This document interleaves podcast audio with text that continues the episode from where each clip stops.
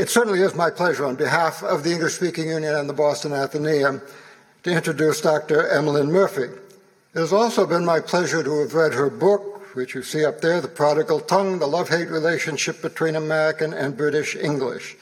Uh, her book is Learning Graced by Wit, and it brings a new dimension uh, to a language that I've spoken all my life. Uh, Dr. Murphy is an American, born in upstate New York, studied linguistics at the University of Massachusetts in Amherst and at the University of Illinois. After teaching in South Africa and Texas, both of which speak a kind of English, the, she moved to the University of Sussex in Brighton, England. Uh, she writes the award winning blog Separated by a Common Language, and as at linguist, and what is language without puns, uh, she tweets the US UK difference of the day. Uh, it is indeed a great pleasure. Please welcome Lynne Murphy.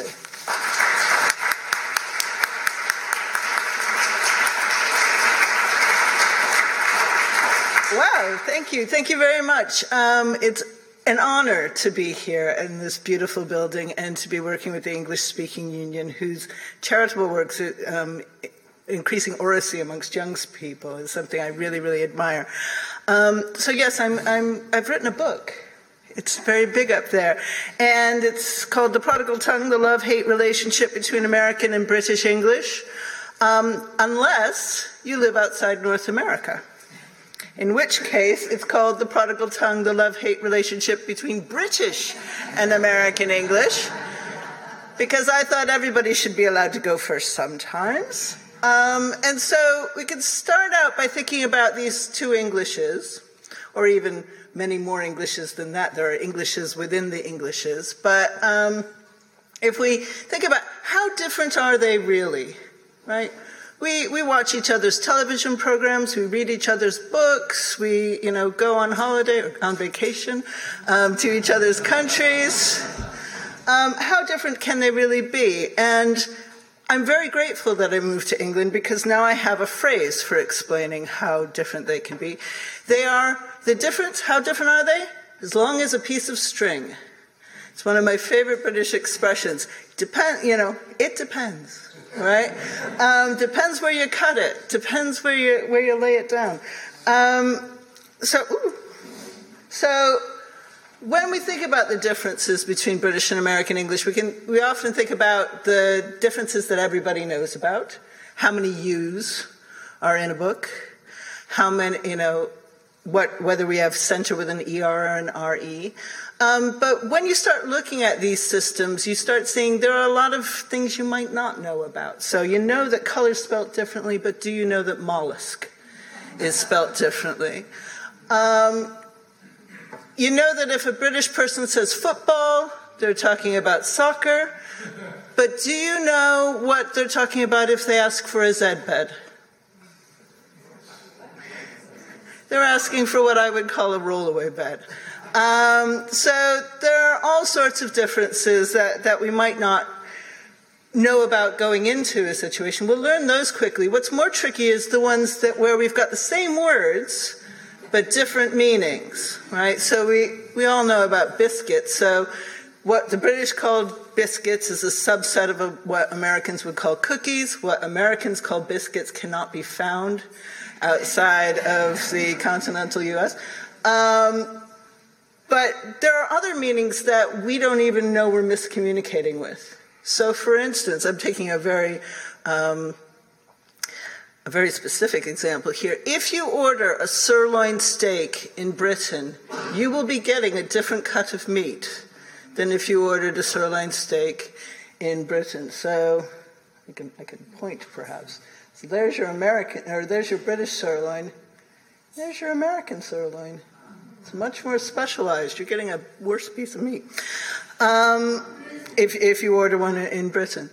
Um, and then continuing on, how do we count these differences? So, one difference, if you read a lot of British prose that hasn't been um, copy edited into American, you'll know that um, how we treat uh, quotations in writing is different. So, British style prefers a single quotation mark, prefers to put the uh, um, sentence punctuation outside the quotation mark.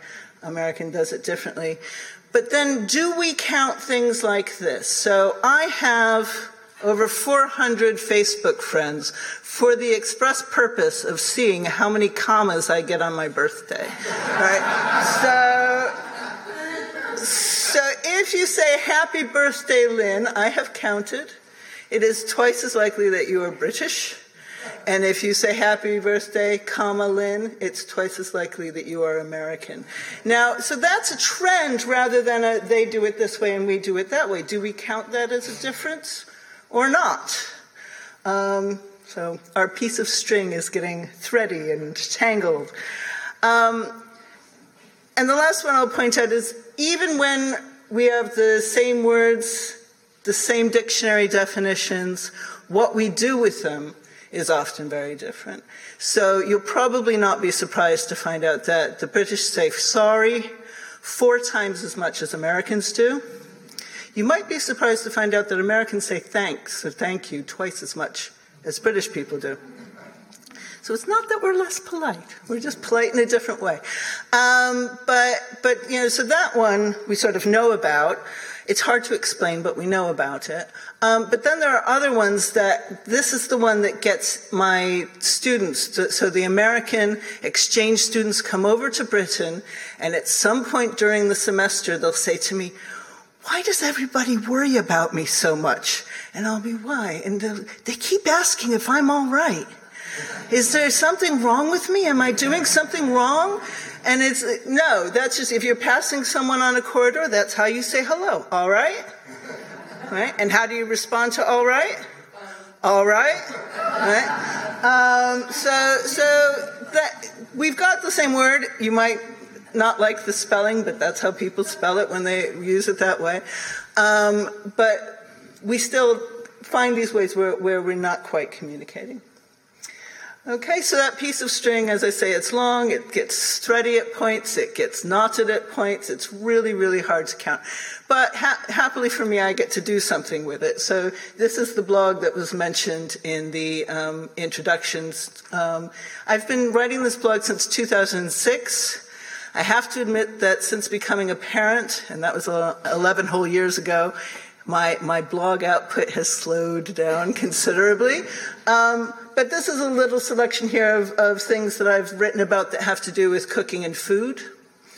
Um, so, you know, why can Americans say that a knife is dull when British people cannot? Um, what kind of flour would you use if you needed to make bread? You're not going to find bread flour on, on uh, British shelves. You'll have to look for the strong flour. Why does blackcurrant have a space in America and not in Britain? And this one I loved because the, the whole reason I love writing this blog, living in a different country, writing this book, was that I get to learn so much. If you're studying language, you, you study the world. Um, and so, because of this, I got to learn that Americans are far less familiar with black currants than British people are because they were illegal here for a very long time because they carried a fungus. And so they never got familiar enough to be a closed up compound without a space. So, you know, it's fun to learn about these things. And since I couldn't keep up with um, doing the blog as much as I would like to, I did start doing a tweet. So I started out in 2008 doing a tweet every day of a difference of the day between British and American English. Now I'm down to um, five days a week. I decided I deserved weekends off. Um, today's difference of the day, inspired by Boston, was row houses versus terraced houses. Um, but um, one of my, one of the ones that I think is most important is the top one there um, from a past time where I did coffee cake. American coffee cake is a beautiful moist, cinnamony, lovely thing you have with coffee. And British coffee cake is, is cake that's flavored with coffee. So you get an entirely different thing. You might drink it. I don't know if you'd want to drink coffee cake with your tea. I, I don't know. But um, so you, the differences are enough that I've been doing that since 2008, at least five days a week, and I hardly ever repeat myself. Um, so, and, and, that is a point of pride for me. I will check and see, did I do this one before? I'm not doing it again. We've got all those differences without me even going on into the regionalisms, right, in either country. Although I accidentally sometimes find out that some of the things that I claim are American are actually regionalisms from where I'm from. But um, so this is me having breakfast. You can see my uh, shadow, there, my reflection there. I was having breakfast in Newcastle last year, and I was offered bacon stotties. Okay, a bacon stotty or sausage stotty or whatever.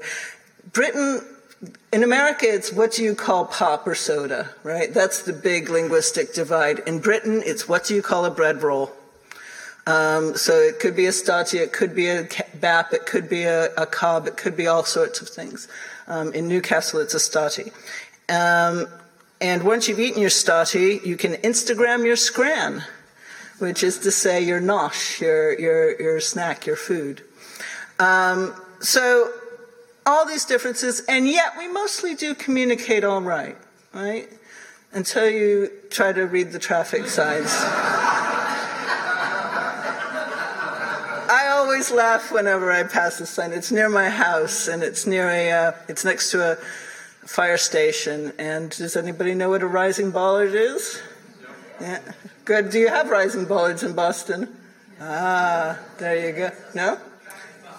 Okay that rises up out of the ground to try to stab your car um, if you try to go down the fire fire lane. Yeah. Have you got them in Harvard Square? We will get to that. Um, okay, but that was something that, that was completely new to me when I when I moved there. Um, so why are we so different? Well, obviously we're far apart. Okay, so when the colonists came over, they were separated from the mother country by an ocean. If you think that for a very long time, the dialect boundary between people who said over here and people who said over here was the Connecticut River. Just a little river, keeping people from saying one thing or another. And then you multiply that by, you know, the size of an ocean. There's a lot of distance that's going to keep those two things apart. But difference, distance can't be enough because Australia is twice as far away, and yet they talk more like the British than Americans do.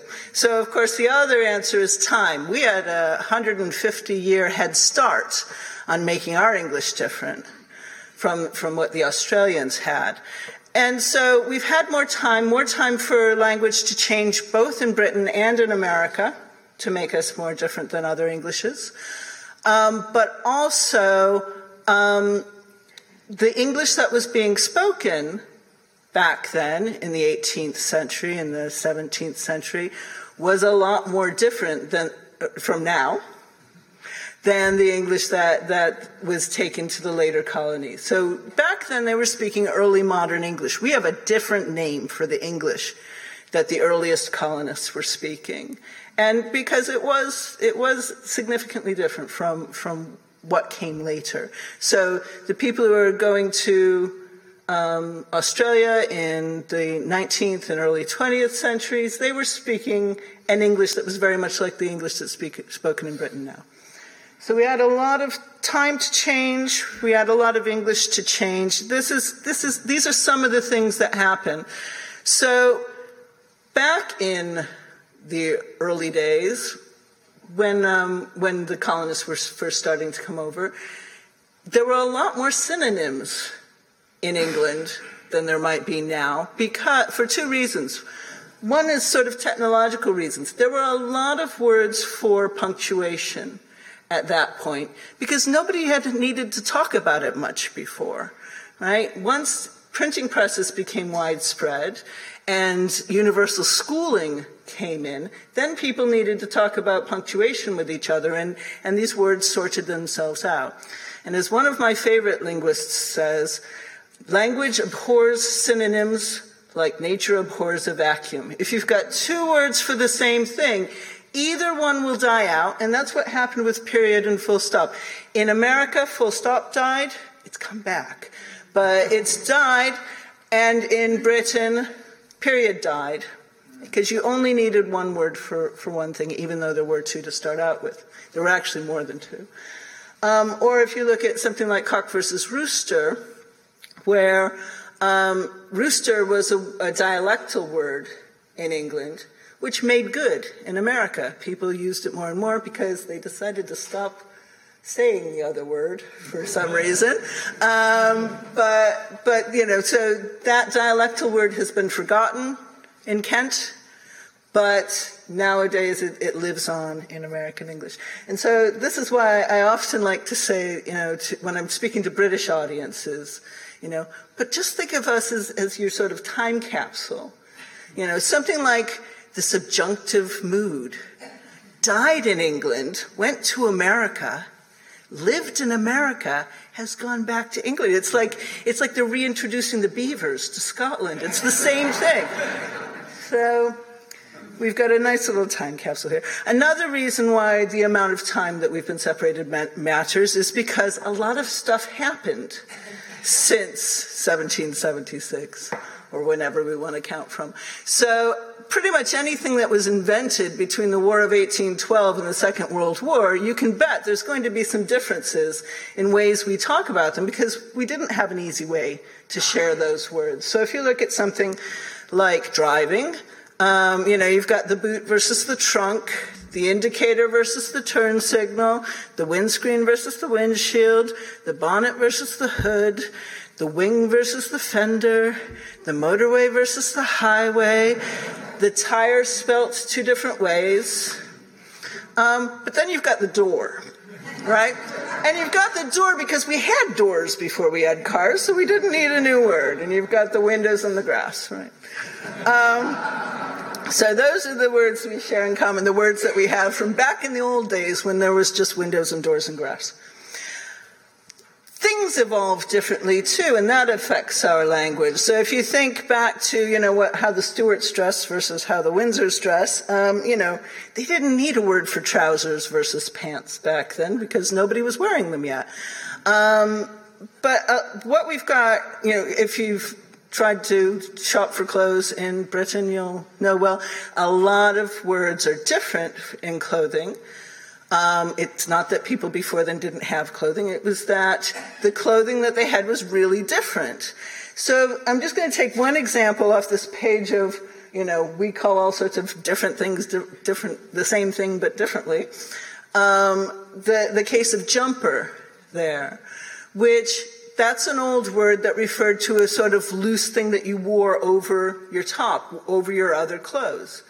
And that's how it's evolved in both England and America just to refer to different things that go over other clothes. So in, in Britain, it became what you call a knitted um, thing that goes over clothes, and, and in America, it's what you called my school uniform. Which. Okay. Okay. I, I always want to turn and look. Thank you. Um, but there's another reason why America is a more different English than some other English, and that English is, and that is the fact that we rejected Britain. I say we, I wasn't there, but um, but you know the the politics between America and Britain were a different kind of complicated. Um, and so after the fight for independence, we had lessened immigration from Britain. But we also, and so less contact with British English.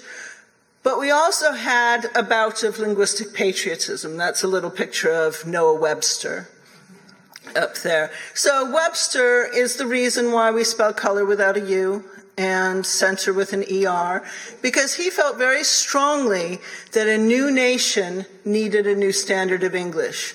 That U in color, that's coming from the French aristoc- you know, French-blooded aristocrats of England. We don't need that U.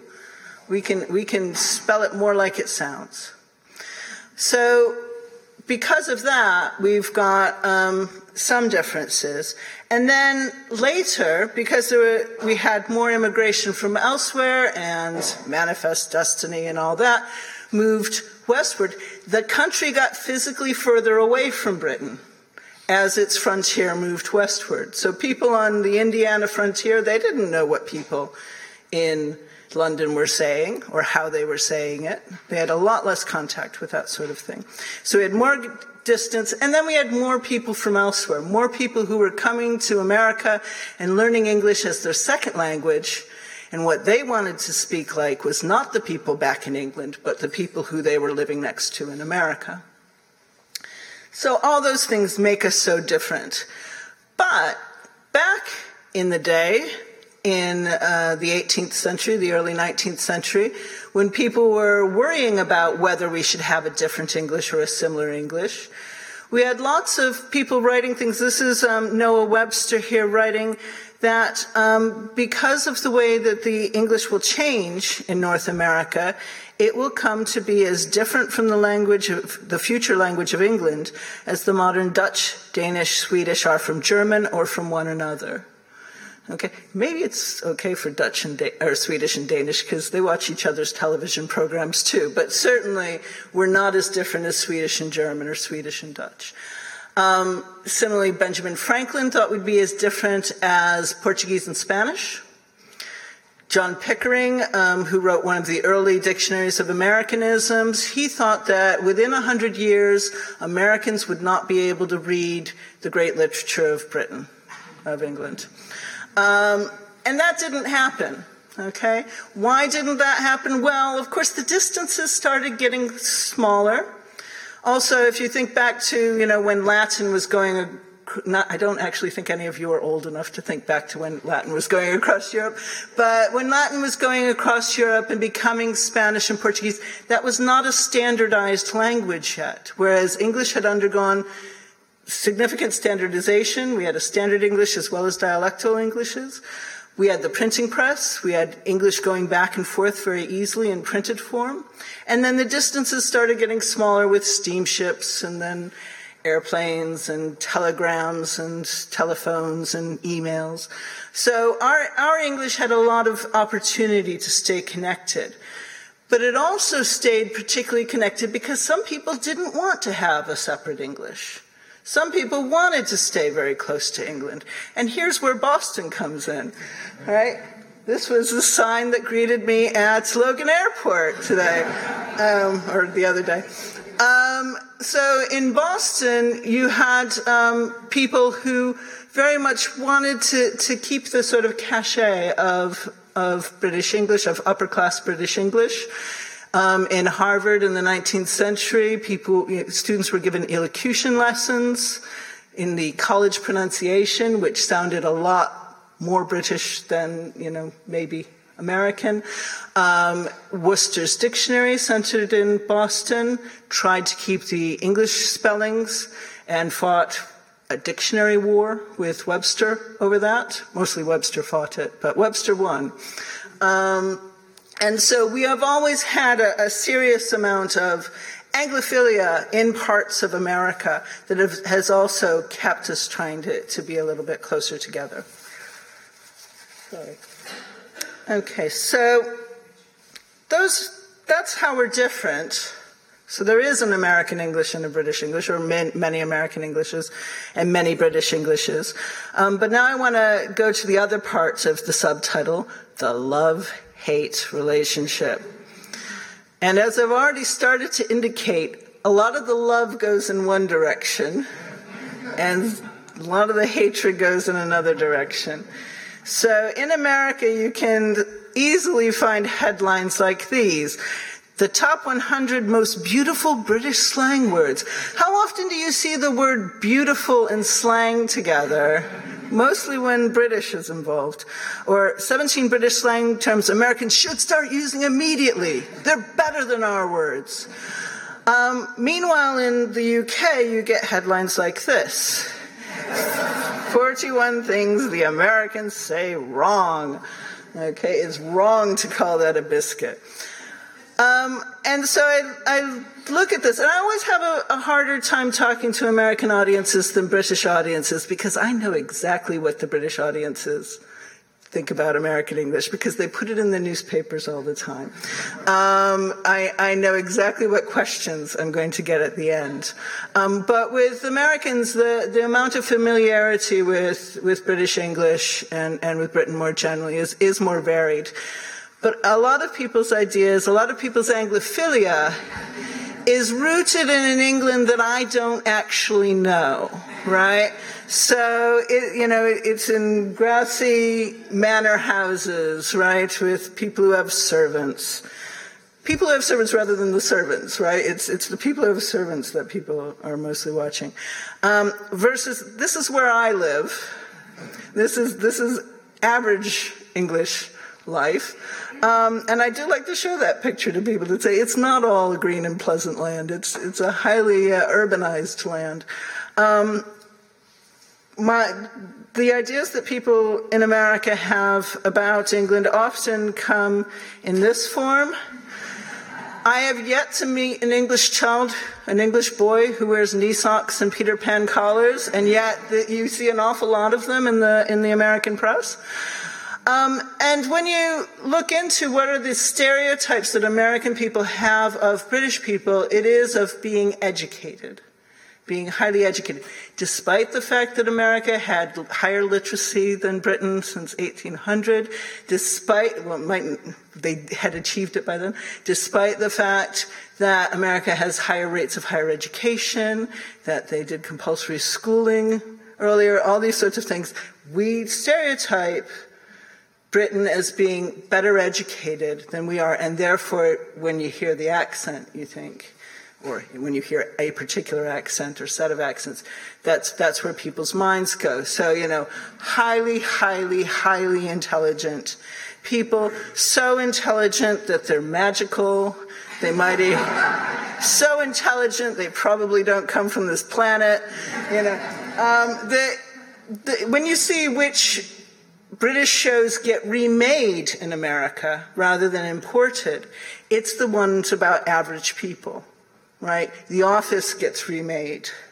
Um, All in the Family was based on a, a, British show. Sanford and Son was based on a, a British show. The ones about the working classes and the middle classes, they get remade for American audiences because what American audiences want is the people in the manor house, the highly intelligent people. Um, so this is all a symptom of, of, of a disease that I call AVIC, American Verbal Inferiority Complex. All right? And you can monetize AVIC. You can sell mugs. Right? Everything sounds better with a British accent. You can sell buttons the BBC because terrible news sounds better in a sexy British accent.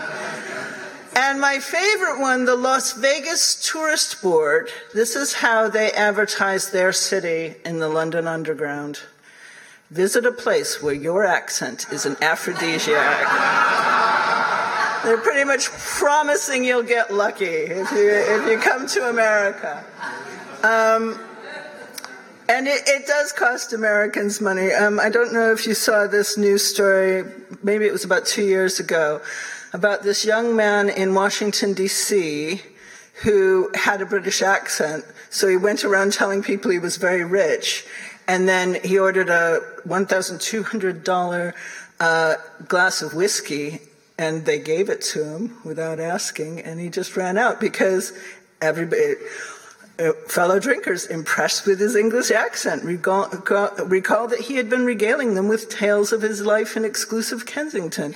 Um, but no, he was just a kid from Merseyside who who was you know out to get you. So so it pays to be a little bit uh, suspicious of our stereotypes about British English.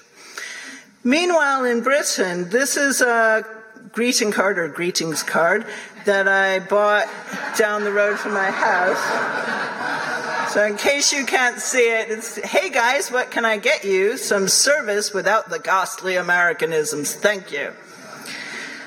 And so they're monetizing what I call anti Americanismism, right? A prejudice against American English. And um, where you have a prejudice, you can usually find a fear. People are afraid of American words. They're afraid of them taking over. And I call that Amerilexicophobia. um, and but the thing that I found in researching this is that it goes further than that. It's not just a phobia. It's people are properly crazy about American English. So I call it Amerilexicosis. It's got various symptoms. I won't go through all of them, but um, the one symptom is irritability, right? People get annoyed by Americanisms, and the British press will tell you about it a lot. There's a bit of paranoia how Americanisms are killing the English language. You know that language that nobody speaks anymore, that's on its last legs. It's being killed. Um, that was a BBC headline from two years ago. Um, and then when you actually read the articles where people are being upset about Americanisms, it's funny what you find there. In this one, the guy's upset because the news magazine referred to rail, train lines instead of railway lines. A horrid Americanism. Not, do, do, Americans say train lines? We say like tracks or you know, the Acela corridor or things like that. But, um, but we do say train in some places where Britain says railway. Um, but his, he then says we should, you'll, next thing you know, you'll be writing wind cheater which is two words I don't think anyone had ever put together before that point. But he believes this is an Americanism. Now, wind cheater is a British word for a windbreaker, but somehow he's got this back over the ocean and with a different continent. Um, in the Daily Mail, in a long list of very strangely spelt pronunciations, um, they have down that Americans, instead of saying lasso or lasso, we say lasso go and lasso up a horse or a dogie or whatever. Um, everybody, according to them in America, says Iraq instead of Iraq, and everybody says vase, which I don't. I say vase, but um, but you've got all those kinds of things. Um, everybody in America does it that way, according to them. And then you've got ones like this. This is the Telegraph. This is an article about how people are complaining to the BBC about hearing more Americans on the radio and television, Americanisms on the radio and television, um, out of the mouths of, of British presenters. And so they had a little box in this article with seven Americanisms that people are complaining about. Fess up instead of confess, July 5th instead of July the 5th, take a look instead of have a look, ahead of instead of before, and we can just stop there because none of the rest of them are actually American. Um, so, face up instead of confront, first used by Daniel Defoe in England. Um, it's a big ask is an Australianism. Um, and it might have been instead of it might have been. Well, of there is a misspelling of the apostrophe ve, right? It's a, it's a misspelling. Um, but there is a tendency in Britain to think that if people are doing things wrong in language, it's probably because they watch too much American television. Um, but that's a very easy mistake to make because of the sounds. Um, but who makes it most? That column with GB there. So this is this is data from something called the corpus of the corpus of global web-based English, and I looked for what happens when you have of after a modal verb? And you're most likely to have it from people writing in England, in Britain. Um, to give that in a different picture, um, the darker the blue, the more characteristic of a particular country a particular spelling is. And you can see there that spelling it right is most characteristic of, of America. And Britain is the most characteristic misspellers of it. But that hasn't, you know, that you tell people this, these kinds of things, it sort of, oh, that's interesting. And then the next thing you know, people are complaining again about, oh, those Americans, they're the reason why our children are saying ain't, or whatever other historic thing that they think. Um, but you can see why I, I, understand why people are worried. You know, it's your language. You don't want to see it change. Everywhere people get uptight about language change. And what's happening here is language is changing and they're looking for an enemy and uh, uh, someone to blame it on. And it's never that simple, but you know, they are afraid of being wiped out uh, um, the Americanization of Britain is going to, you know, make Britain um, un-British.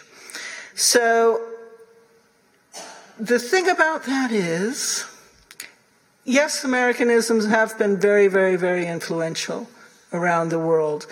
Um, but I am very, very confident that you will still be able to tell the difference between British and American English for as long as there's a Britain and an America. Because language is how we identify ourselves. You know, it, it might not be the same way they're different now, but, but they will continue to differ. So are we losing our differences? Mostly not. Our accents are becoming more different all the time. So vowels are moving all over the place in both countries, in different regions, and nowhere are they converging. Okay? Same thing with most consonant changes. In terms of spelling, everybody was worried that when spell check came in, that everybody would have to spell American because Microsoft came from Washington and, you know, Apple came from California. Um, but what's happened instead is a sort of backlash against things that are perceived as American spellings. So spelling realize or recognize with a Z instead of an S is something that is the top choice, the top spelling in Oxford dictionaries. That's the, the spelling they prefer. It's part of what's called Oxford spelling. Yet in Britain, that spelling has gone through the floor since spell checkers came into existence. In part because people were saying, I don't want this spell checker telling me what to do. And in part because spell checkers like consistency. It used to be the case that in British you could spell it either way, but computers want you to spell it one way. Um, so the two of those now means that my students believe that it's illegal to use a Z in, or a Z as they'd say, in these words that you would be American if you did. Um, but their grandparents used them very, very happily. Okay, in terms of vocabulary, yes, vocabulary goes back and forth a lot. Um, but this is from a book published in 1964 um, about, you know, obviously these words are going to come from America and take over. Movie, elevator, canned, meet up with. And today in Britain, people are saying movie a bit, but they're still saying film, and they're still saying film more than they say movie, because for them, movie you'd use for something that came out of Hollywood. You wouldn't use it for, you wouldn't say television movie, you'd say a film on television. You know, it, it has its own job. People still say lift. In fact, there have been a lot of lift uh, sightings in um, America these days. It's become a trendy word to use in America. You still buy tinned tomatoes and you still meet people. And there are still people 55 years later writing newspaper columns about everybody saying meet up with now. We have to make sure that this Americanism doesn't come over. Well, it's been trying for 55 years and it, it has not met with much success. Um, this is another book that was published shortly before my book was published. I love it, but I'm not going to recommend it unless you really like to read about the um, advantages and disadvantages of different statistical methods for use with uh, linguistic corpora. But what this guy is, his name is Paul Baker, he asked, instead of saying, are people saying movie more now? Yes, they're saying movie more now. Oh no, the American. Um, he went through and asked a computer to find the words that were most characteristic of um, British text and American text in four time periods from the 1930s to now. And he found that way by not leading the question that our, our um, vocabularies are still very distinct. They're not the same as they were in 1931, but they're not the same yet. And part of that is because even when we do bring over new words in either direction, they get their own lives. So McDonald's came over to America and brought fries. And now you regularly see this on British menus that you have a choice between chips and fries. And what they mean is the chips are the traditional British kind that are thick, and the fries are like the ones at McDonald's that are skinny. So fries doesn't mean the same thing in Britain as it means in America. It's its vocabulary has been enriched in a way, and its uh, pub menus have been complicated. Okay, and similarly, when scone came over here, it became all sorts of different things that British people would not recognize. So this is this is the slide that gets gasps of horror when I when I present it in England. That you know that's a scone on the left, right? What's this icing doing on it? What are these flavors? Oh my goodness. So so even when we get more similar, we often invent new differences. Um, are fewer differences arising? Probably fewer are arising naturally because in, in a lot of areas, because we're not, we are in a global economy now, right? So something gets invented, it gets shipped all over the world immediately, it's got instructions with it that have labels on them. We have the same words for things. You think that, and then you look at, you try to rent a phone in the other country. And you know, you might know it's it's mostly cell phone here, mostly mobile over there. But also, you just try to get a plan for to use your phone. The entire vocabulary of how you pay for your phone service is different in the two places. So, you know, there's still new differences coming up. So, to sum up, um, we have our, our um, what you would call it, stereotypes of each other. So, what Americans think the British are like. Good afternoon, sir. Fancy a spot of tea, madam. What the British think Americans are like. I'll have a hundred cheeseburgers for free because I rock in a Diet Coke and a shotgun.